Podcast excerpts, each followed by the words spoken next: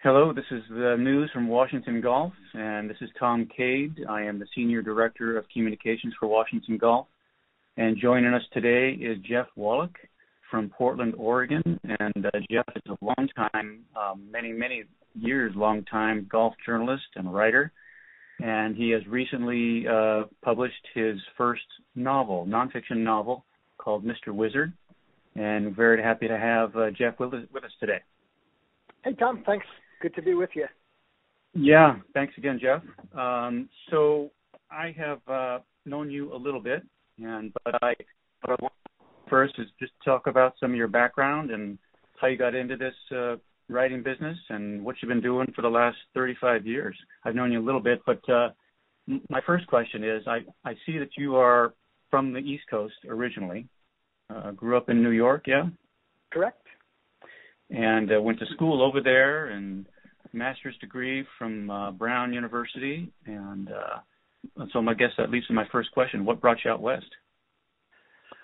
Well, uh, it was time for a change for me, having been in New York for most of my life and mm-hmm. loved the mountains, loved the outdoors. Uh, had an opportunity to come out in 1985 for the first time and got in a big truck and drove all my stuff out here and kind of mm-hmm. never looked back.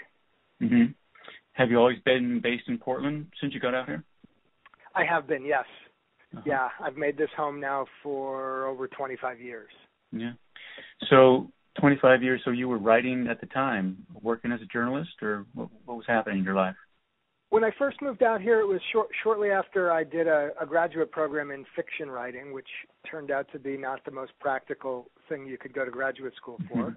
Mm-hmm. Mm-hmm. Uh, so I came out for a job at, up at Lewis and Clark College, where I was uh, running a mm-hmm. dormitory for them and working in their outdoor program and doing some writing for the administration. And then I started uh, kicked off my freelance career from there because I had a place to live and my meals were taken care of. So it was a good way mm-hmm. to start in a career that um, is mm-hmm. a tough one to start and a tough one to make a living at. Mhm. Yeah. Okay.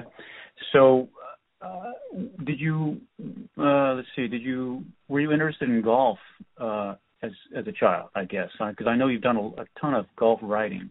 As far as I know, that's all I know you as. I know you've done other writing, but right. from my standpoint, that's how I know you is from the golf writing. How did you get into that part of it? Were you did you play golf as a kid? Did you play golf later in life, or how did how did that happen? Yeah, I started playing golf probably around 11 or 12 years old. That was the kind of thing where somebody's mom would drive four of us over to the local muni in the morning, drop us off, and eight or ten hours later, someone else's mom would come back and pick us up and take us all home. So I've I've always had a love of the game. Mm-hmm. And when I started my freelance career working for magazines, I wrote for science magazines and business magazines and outdoor magazines. And for some reason, the golf magazines called me back with assignments more than any of the other types of magazines and so huh. it was uh it was an accidental specialty but it was mm-hmm. one that has uh rewarded me so much over the years in terms of the places that I've gotten to go to write about the sport and the people I've met through it. Mhm. All right, nice. So uh some of the nonfiction work that you've done aside from your your journalism in magazines uh, you've done several books. Uh, one is yeah, one is Beyond the Fairway. This looks to be more than just about golf. It's about the inner life of golf, or, or what?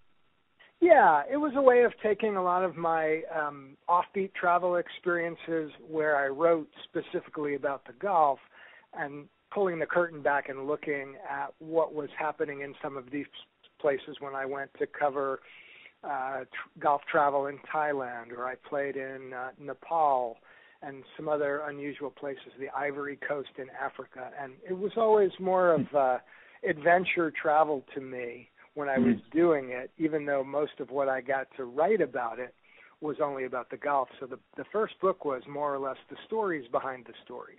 Mm-hmm. And uh, I don't know what order these books came out, but then another one that you did was Driven to Extremes. Which one? Would you tell a little bit about that book?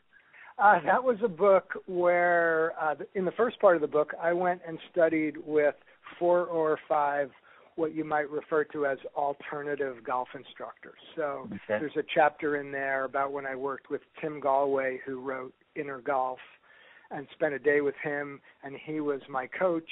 And uh, the fun part about that story was that I actually fired him as my coach during the day, which I think surprised him a great deal. and uh, you know, then we kind of reconciled the things that we were working on, and I I rehired him for the day. And, um, we had dinner together and laughed about the whole thing. Uh, and there were some other instructors I worked with, uh, Chuck Hogan, who was based in Oregon at the, at the time, who was sort of an, an inner an inner teacher, uh, and some other of the the offbeat instructors that most people wouldn't come across if they just signed up to go to a Golf Digest school.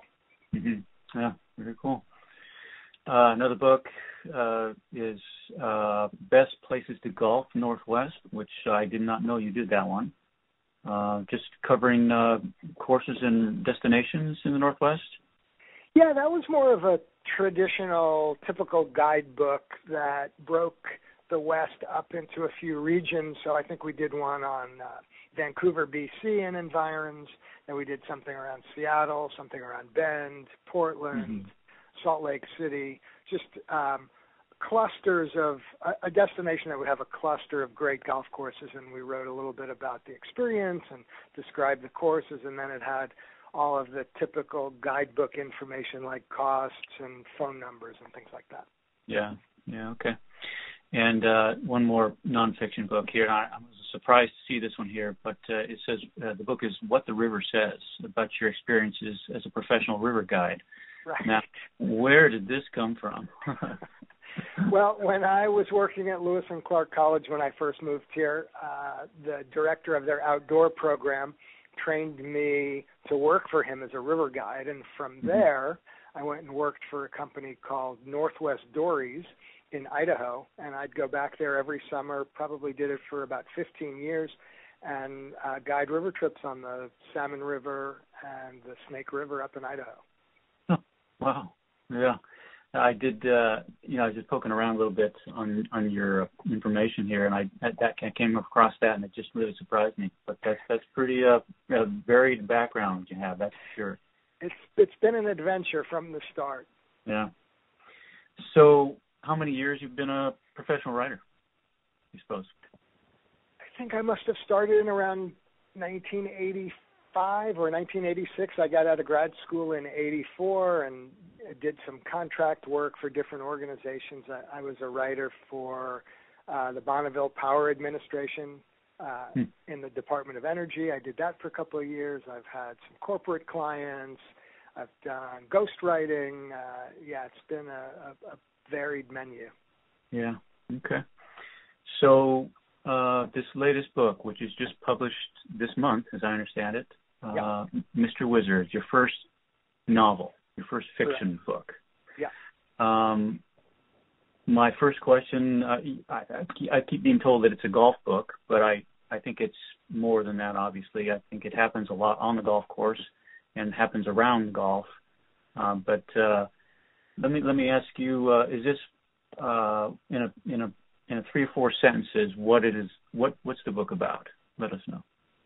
The book is a genetic treasure hunt of sorts where two brothers learn via DNA testing that the person they thought was their father was not their father. And so they take off following a collection of clues that may or may not have been left by their mother to try to discover who their fathers were. And uh, the the boys grow up in New York on Long Island in the 70s. They play golf there. They play golf throughout their lives. And then the second half of the book, as they're trying to find their way to who their father was, they travel over to Ireland, and there's a number of scenes in and around golf courses and clubs and Mm-hmm. uh, pubs in Ireland. hmm Uh, lots of uh, familiar golf courses that you mentioned in the book, and I- Irish courses.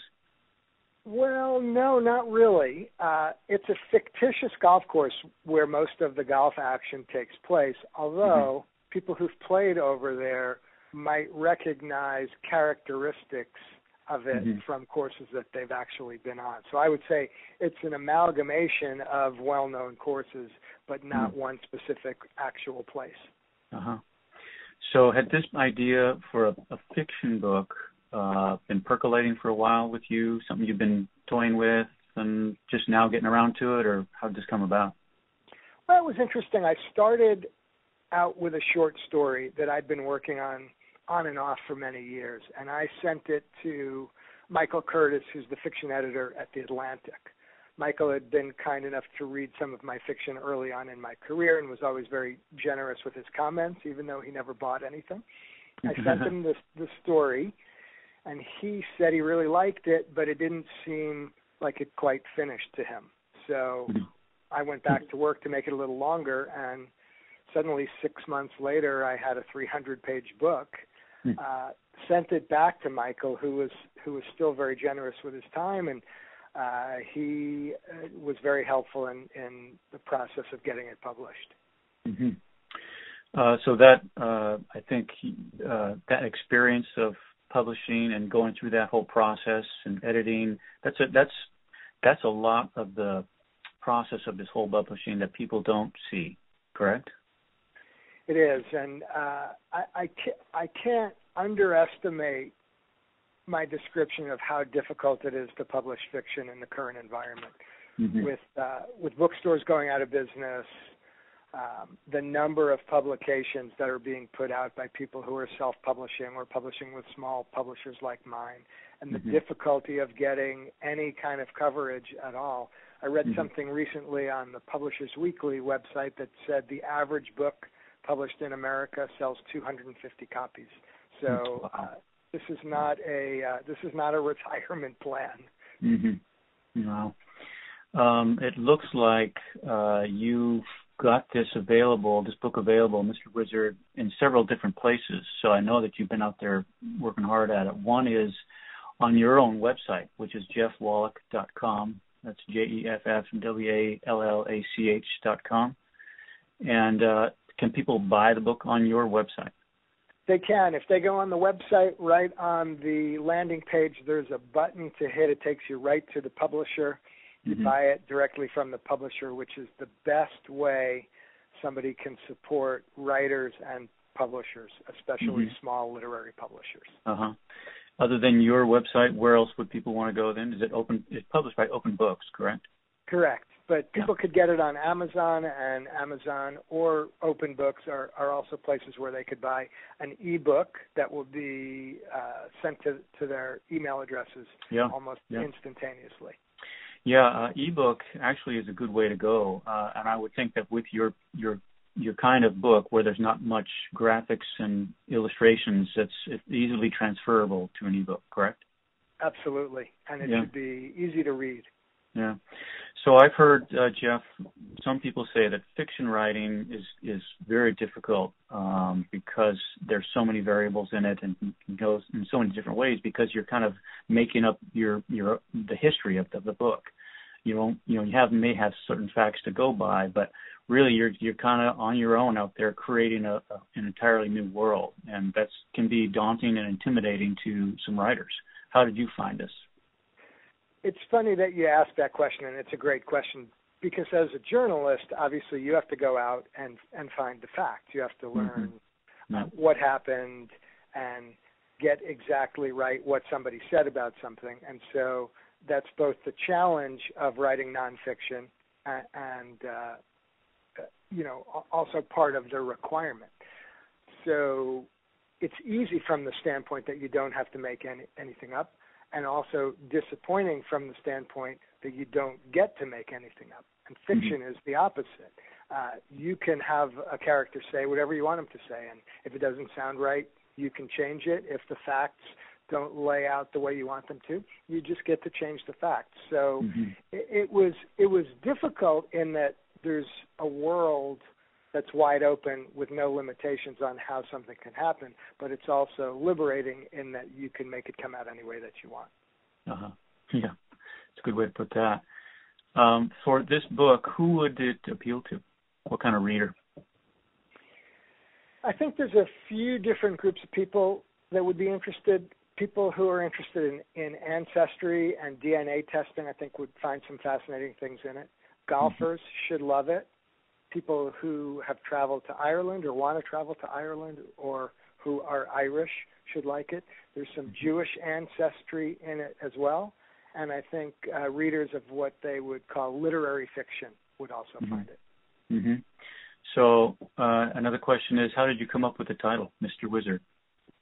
The title refers to a card trick that the mother teaches to the two sons early on in the book, mm-hmm. and it's sort of a metaphor for how she's lived her life. And there's a there's a riddle there to be figured out that's not unlike the riddle the boys are trying to figure the answer to regarding mm-hmm. who their father was. Mm-hmm. So, is there any uh, uh, you know, the book takes place in Long Island in the 70s, which, and you grew up in Long Island in the 70s. Is there any sort of autobiography aspect to this book? A little bit. I imagine there is in every piece of fiction. People draw from their experiences when they put something down on paper. Yeah, also a great question. When you make things up, you have to base them on experiences that you've mm-hmm. actually mm-hmm. had. So there are both real things from my childhood in this book um, the schools that I went to are named in there. There mm-hmm. are landmarks that people who knew the area would recognize and go, "Oh yeah, that's Wall's Bakery. I know Wall's Bakery." Or that's uh, that's the duck pond. I used to drive by there all the time. But then there are also times and places in the book where there's a location that that needs to be there, but maybe my memory wasn't uh, as great as it was regarding other destinations. And so rather than try to describe something that I couldn't remember quite mm-hmm. precisely, mm-hmm. I would just make it up and give it a different name. Yeah. Okay. Um, about the book itself, is it a uh, a mystery? Is it a suspense?